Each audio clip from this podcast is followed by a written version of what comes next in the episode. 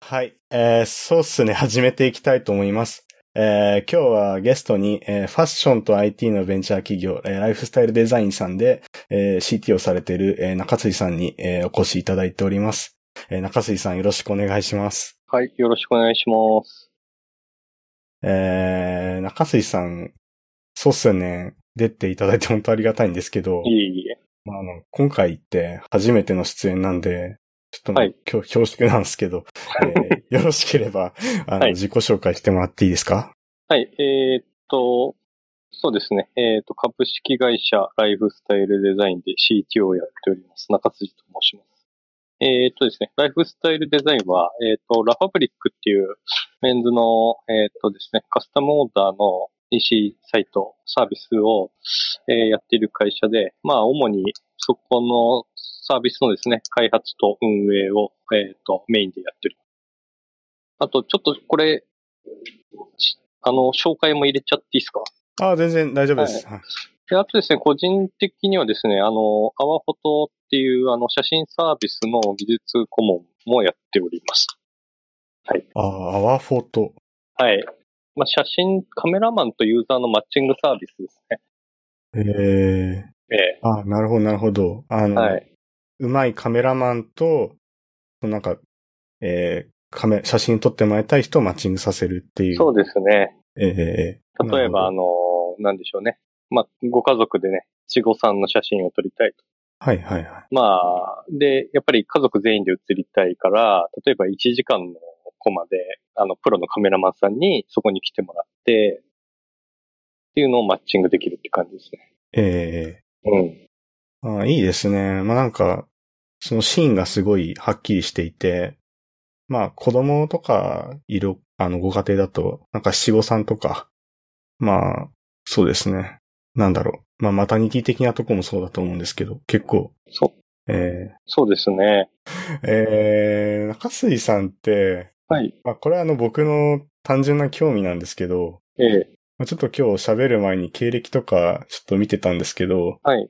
すごくこう、 濃いなっていう か、経歴が うん。で、なんかその、なんですかね、今までそのライフスタイルデザインに、その、こう、ジョブチェンジするまでのキャリアっていうところでちょっと、まあお話しできる範囲で聞かせていただけると面白いかなと思って。そうですね。じゃあちょっと、あの、まともに話すと長くなるので、ちょっとサマライズして話すんですが、なんかより深掘りしたいところがあったら、あの、後で聞いていただければと思います。はい。。えっとですね、まあ、高校を卒業してですね、まあ何も進路決めてなかったので、高校卒業した時点で無職だったんですけど、まあ、その後1年ぐらいフリーターやって、で、最初、カー用品店でメカニックみたいな仕事を3年ぐらいやりましたで、その後ですね、自衛隊に、自衛隊に転職っていうんですか、入隊して、 はい、えっと、4年ほどですね、まあ、迫撃砲っていうものを打ってました。迫撃砲。ええ。 えっと、なんか銃撃、迫、銃、迫撃砲。そうですね、銃迫撃砲って言って、まあ、あの、えー、なんていうんですかね、局射弾道って言って、まあ、はい、空に向かって弾を撃つんですよね。はい。で、まあ、重力でその弾が、こう、局射弾道を描いて着弾するんですけど、そういうのを迫撃砲って言うんです。、はいはい、はいまあ、鉄砲とかだと直線的な弾道なので、まあ、穴とかね、えー、隠れてたら当たんないじゃないですか。だからそういう、こう、局射弾道で、そういった、えっ、と、隠れてる敵とかを、まあ、えっ、ー、と、無力化するっていう、まあ、そういう兵器なんですけど、それを、まあ、撃ってましたという感じですね。はい、なるほど。これ一人じゃ撃てないですよね。一人じゃ撃てないですね。えっ、ー、と、5人で、で5人で、ええ。撃つ感じですね。えー、おー。うん。チームワークというか。チームワークですね。まあ、なんかその、 その綺麗な曲射弾道を描くために、なんか役割とかもあって、そうです、そうです。やる感じなんですかね。そうですね。まあ、いわゆる、なんでしょう。えっ、ー、と、その分隊を、チームを指揮する分隊長っていう人がいて、ええー、で、方の、えっ、ー、と、向きとかをまあ、決める報酬っていうのがいて、で、弾を実際に込める副報酬がいて、はい。あと弾薬の準備をする弾薬手が、まあ、2名ほどいる感じですかね。おー。これ、ちょっと話してて思ったんですけど、自衛隊のレギュレーションには引っかかんないんですかねど多う分なんですかね。多分大丈夫です。大丈夫ええ、か多分な大 丈夫です。じゃあ調べときます。ええ、はい。多分大丈夫。あの、ウィキペディアとかにももう書いてそうな情報なんで、多分大丈夫です。わかりました。ええありがとうございます。 なるほど。じゃあ、その自衛隊入隊後、えーはいは、えーなぜそのエンジニアにジョブチェンジをしようと思ったのかっていうか、そうですね。えっと、任期制の隊員だったので、ええっ、とですね、まあ4年間やって、えっ、と、また、なんでしょう。ちょっとうまい言葉が見つかんないですけど、あの、いシャバにまた出ようと思いまして。え なるほど。はい。で、まあ、もともとコンピューターが好きだったので、まあ、その時点で次のキャリアに IT 系っていうところを選択したのが、まあ、今のキャリアのうん源源流になったというか、っていう感じですね。ええええ。なるほど。はい。ええいや、なんかその、ライフスタイルデザインさんのメンバーを見てると、はい本当にこう、なんていうんですかね。まあ、経歴が面白い方が多いなと思って。そうですね。で、なんかその、まあ入社するまでに、なんかどんなポイントで、まあ評価軸っていうか、なんだろうな。その、どういうふうに、まあどんな人と一緒に働きたいなと思って採用してんのかなっていうか、なんかそこが、まあ僕自身も今、ええまあ採用していかなきゃいけない身として聞いてみたいなっていう。あ、えっ、と、僕が採用する側ですよね。えそうですね。はい。えーっと、そうですね。エンジニアっていう目線で言うと、まあやっぱり、き、うーん、技術力。うん、あしかもあの、なん、なんですかね。ちゃんと土台がしっかりした技術力。基本なるとほかど基礎がちゃんとしている。うんうん。はい。で、加えて、マインドセット的なところで言うと、まあ、その、ずっと勉強し続けられるっていう部分ですよね。なるほど。うん。で、あとはやっぱりその会社へのカルチャーフィットとか、あの、サービスへの、なんていうんですか、共感とか、そういったところかなと思ってますね。なるほど、なるほど。そう、なんですかね。まあちょっとベタな感じになっちゃうんですけど、はいはいこ。れは譲れないみたいなポイント一つ挙げるとしたら、どこですかそのエンジニア。エンジニアだったらやっぱり技術力ですかね。うん、なるほど。 うん、極端な話言うと、その、まあ、いくらこう、サービス内容とかにご共感をいただいても、技術力なかったらできないじゃないですか。そうですね。うんまあ、僕もそれ思いますね。 はいな。なんですかね。その、まあ一番、その、必要だなって思うところって、まあその、先ほど中水さんもおっしゃっていた、まあ、実現力っていうか、はい。まあ、最終的にだから、まあ、僕が、えー評価する側だとしたら、まあ、こう、使われるまでやりきったかどうかっていうところとかが、まあ、重視したいなって思っていて、うん。なんかその辺は、中水さんと似てるなってちょっと思いました。うん、そうですよね。うんうんうん。やっぱりその、まあ技術ってり、ええ手段なんですけど、うーん、なんていうんですかね。うん、やっぱりその実現するためには大事なことそうですね。で、うん、うん、で、やっぱりできる人が技術は手段だっていうのはかっこいいんですけど、そんなに、あの、できないのにそういうこと言っても、やっぱり、ね、口だけになっちゃうので、やっぱり、うん、ちゃんと、ぎ、じ、何かやりたいことを実現するための手段として技術はちゃんと持っとい、持ってないとダメだなっていう。そうですね。まあこれはちょっと 次回も込めてですけどね。なるほど。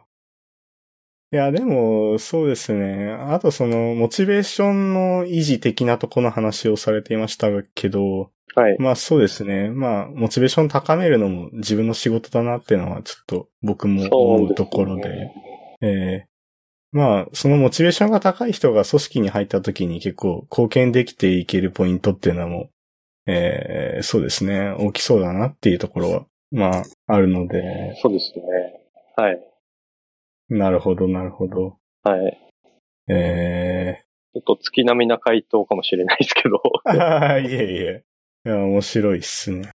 ええなんかその、あと、これ面白いなって思ったのが、まあ、副業、えー兼業もうあの、ライフスタイルデザインさんは、なんか、あえっ、と、大丈夫だっていうところで、はい。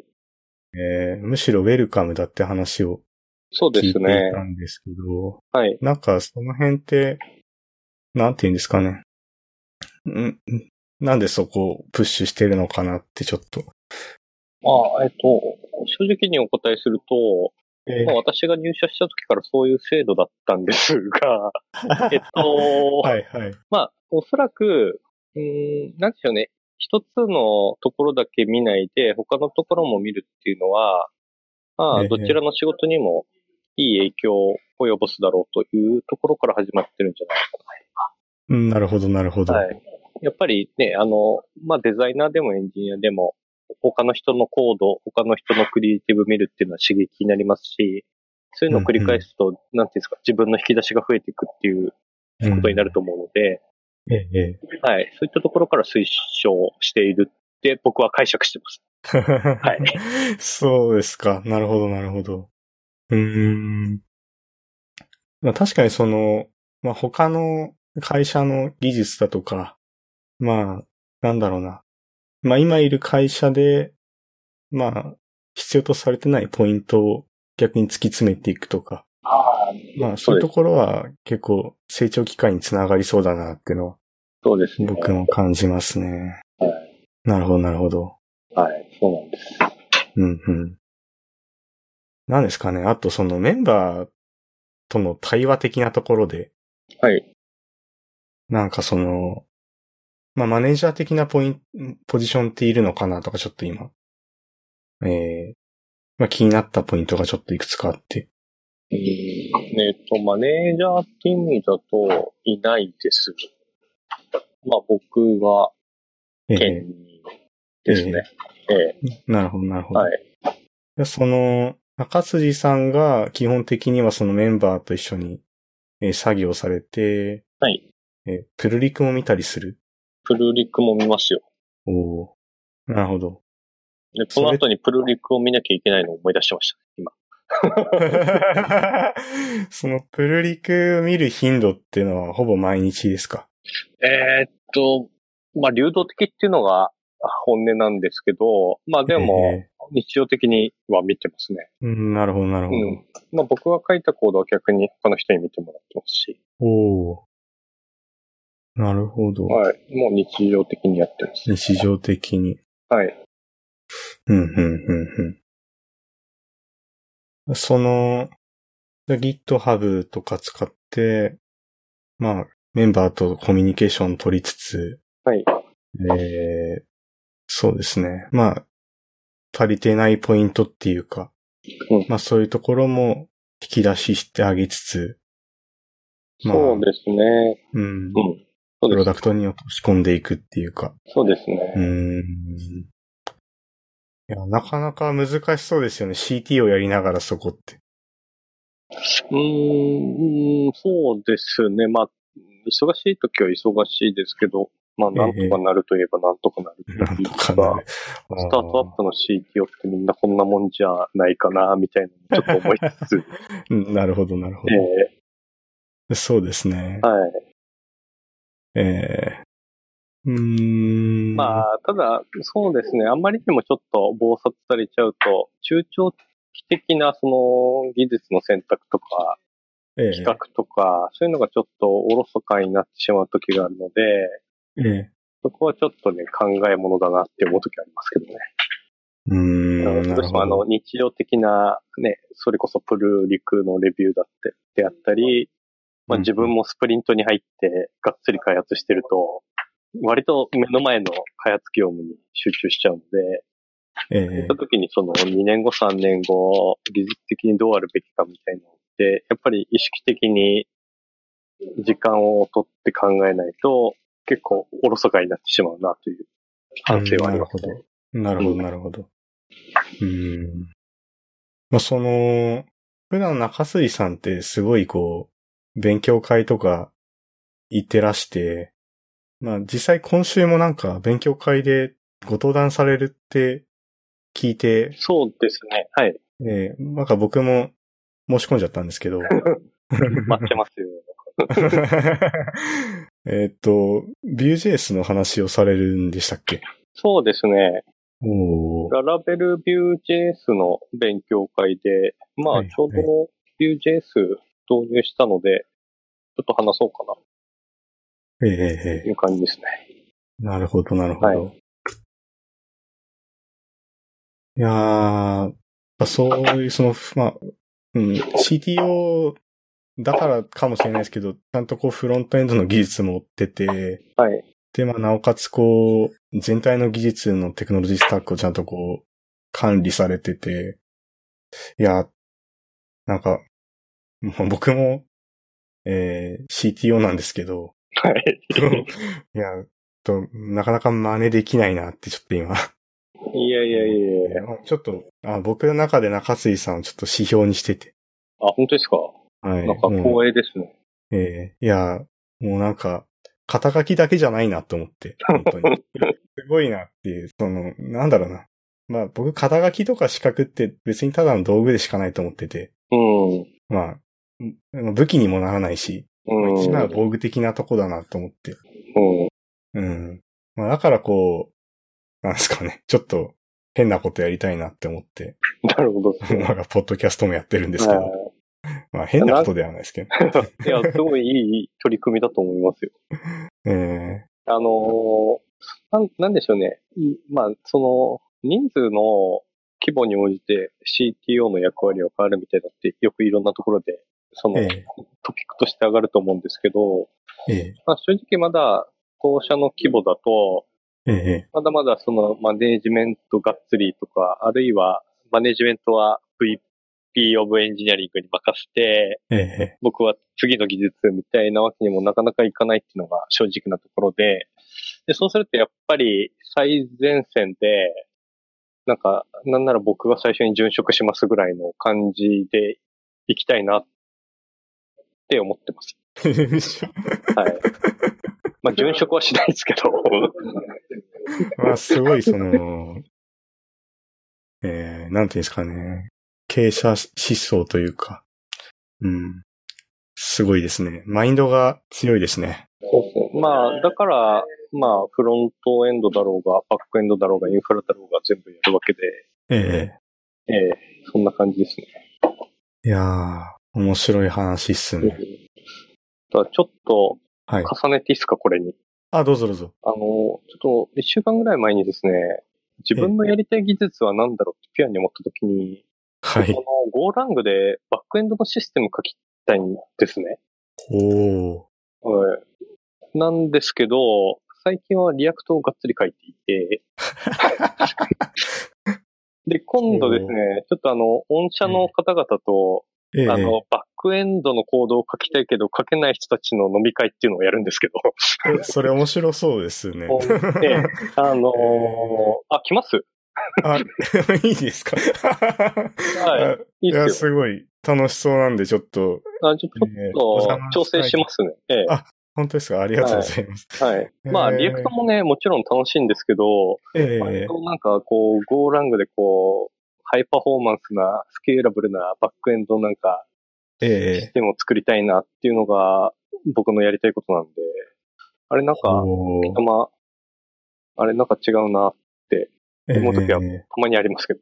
なるほど、なでるほも、うーん、まあ、リアクトはリアクトで面白いからいいや、みたいな感じですけど。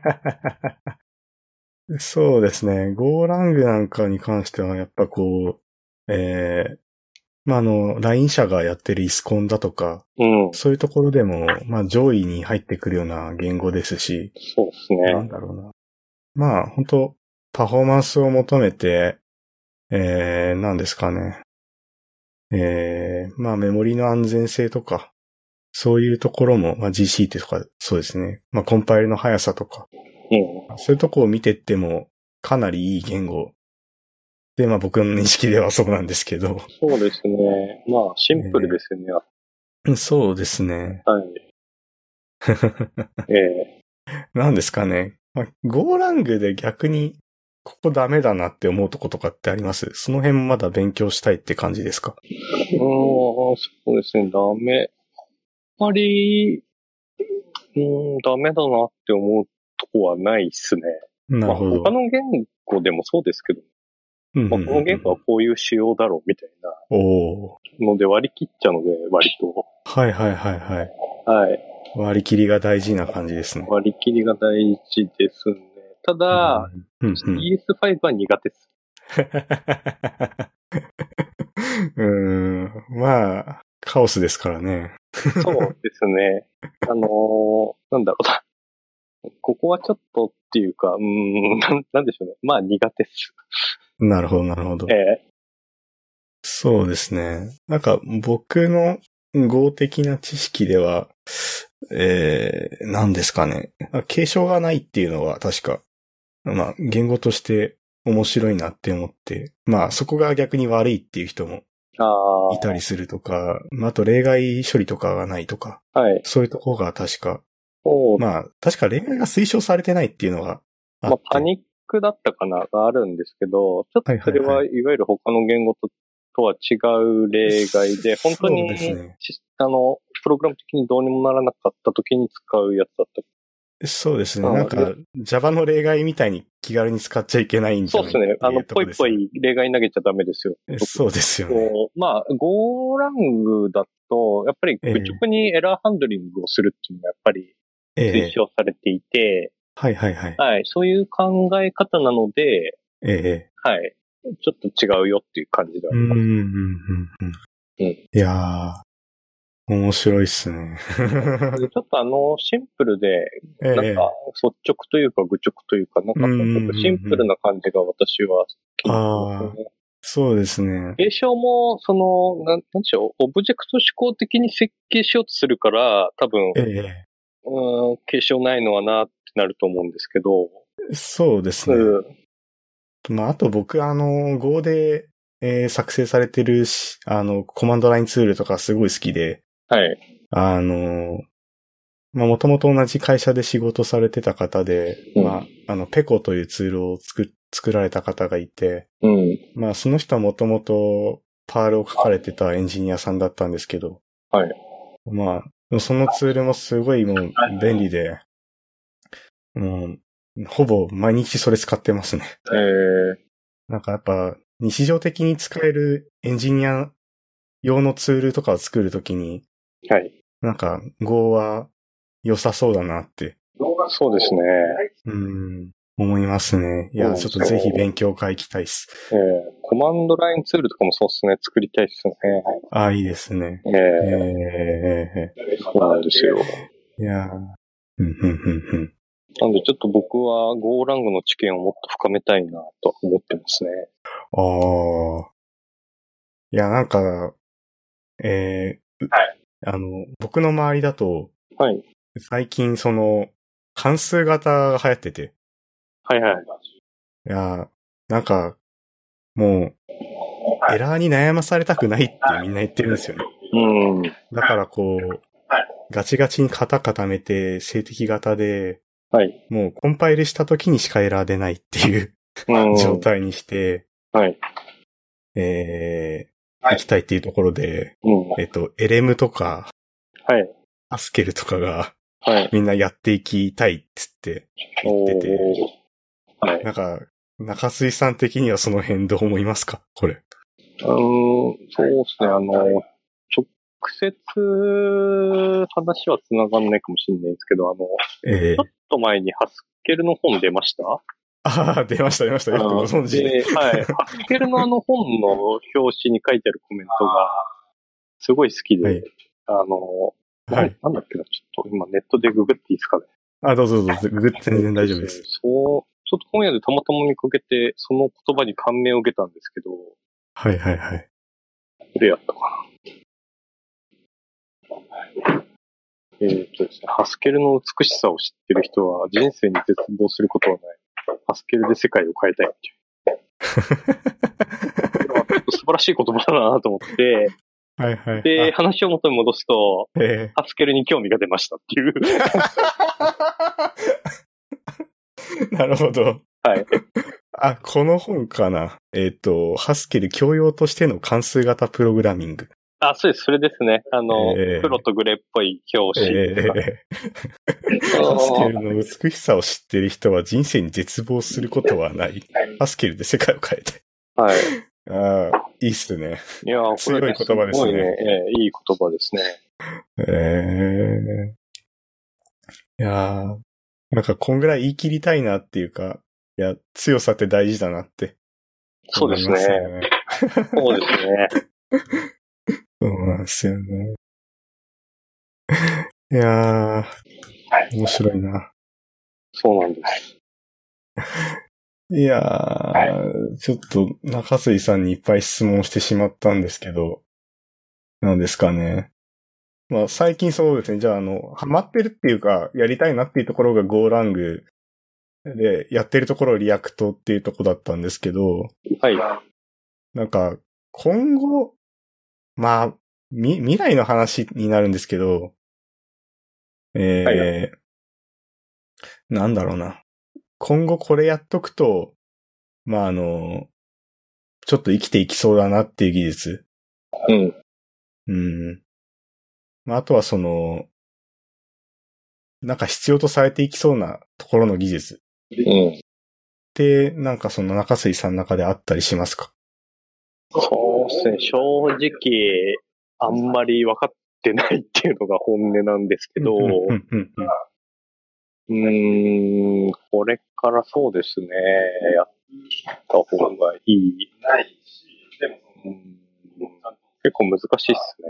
そうなんですよね。うん。そうですね。まあ、月並みですけど、ええ。なんか AI 周りとかロボティクスとかは熱いんじゃないのかなとは思いますけど。うん、うん、うん、うん。じゃあその機械学習やれるエンジニアであったり、そうですね。ロボティクスか。ちょっと僕もロボティクスは全然習ってないとこなんで、ですけど。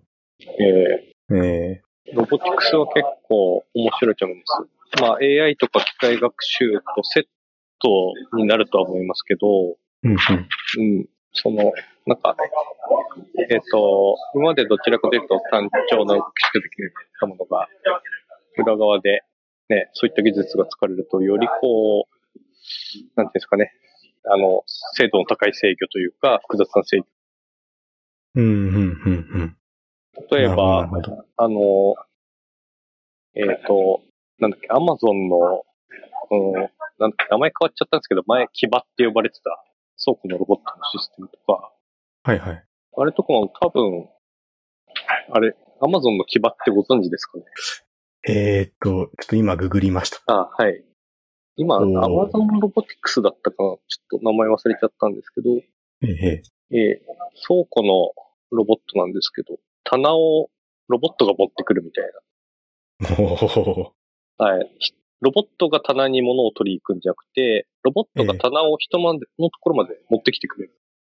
おーええはキバロボットが在庫を持ってくる。なるそほしてど。あの、でかいルンバみたいなやつで、本当ですね。はい電波っぽいのがいますね。そうですね。ええで、ちょっと牙がそういう機能あるかわかんないんですけど、類似のロボットだと、例えば、まあ棚に売れ筋の商品があるとするじゃないですか。はい。で、それが今日、例えば他の商品に比べて、多く客中がついてると。で、そしたら、その棚は自律的に、割とその、商品をピックする人の近くに常にいるみたいな。おおーそういうのが、えっ、と、AI とかで制御できるようになっているみたいですよ。ああ。いや、すごいっすね。はい。いや、なんかロボットだから、この物流センターの別になんか照明とかも特に必要ないのかなとか。なんか、あーまあ人がやるとことか、すごいそういうとこが削減されそうで、なんだろう、光熱費削減できそうっていうのをちょっとそうですね。思っそうて。ですね。どうなんだろうな。どうなんだろいや、なんかすごいコスト削減になりそうだなって今。う。そうですね。まあ、非常に面白い技術ですよね。そうですね。うん面白いな。へえ。まあ、その辺の、なんか、技術は今度、今後、ううんん、まだまだ進歩するんだろうなと思ったんですけど。そうですね。はいこれは進歩していきそうな分野ですね。はい。へえ。いやー、なんかすごいお忙しい中、 あの、中水さんにお越しいただいて、ちょっとお話しさせていただいたんですけど、はい。あの、 またちょっと次回もぜひ、なんですかね。まあちょっと今日は自己紹介的な感じになっちゃいましたけど、そうですね。ちょっとテック的な話とか、まあいろんなメンバー踏まえながら、そうまですたね。お話できるといいなってそいううでか。すね。年末とかは複数人でお酒を飲みながら忘年会的にやるとか面白いかもしれないですね。 面白いですね。だんだんみんなぐてんぐてんになって喋れなくなって。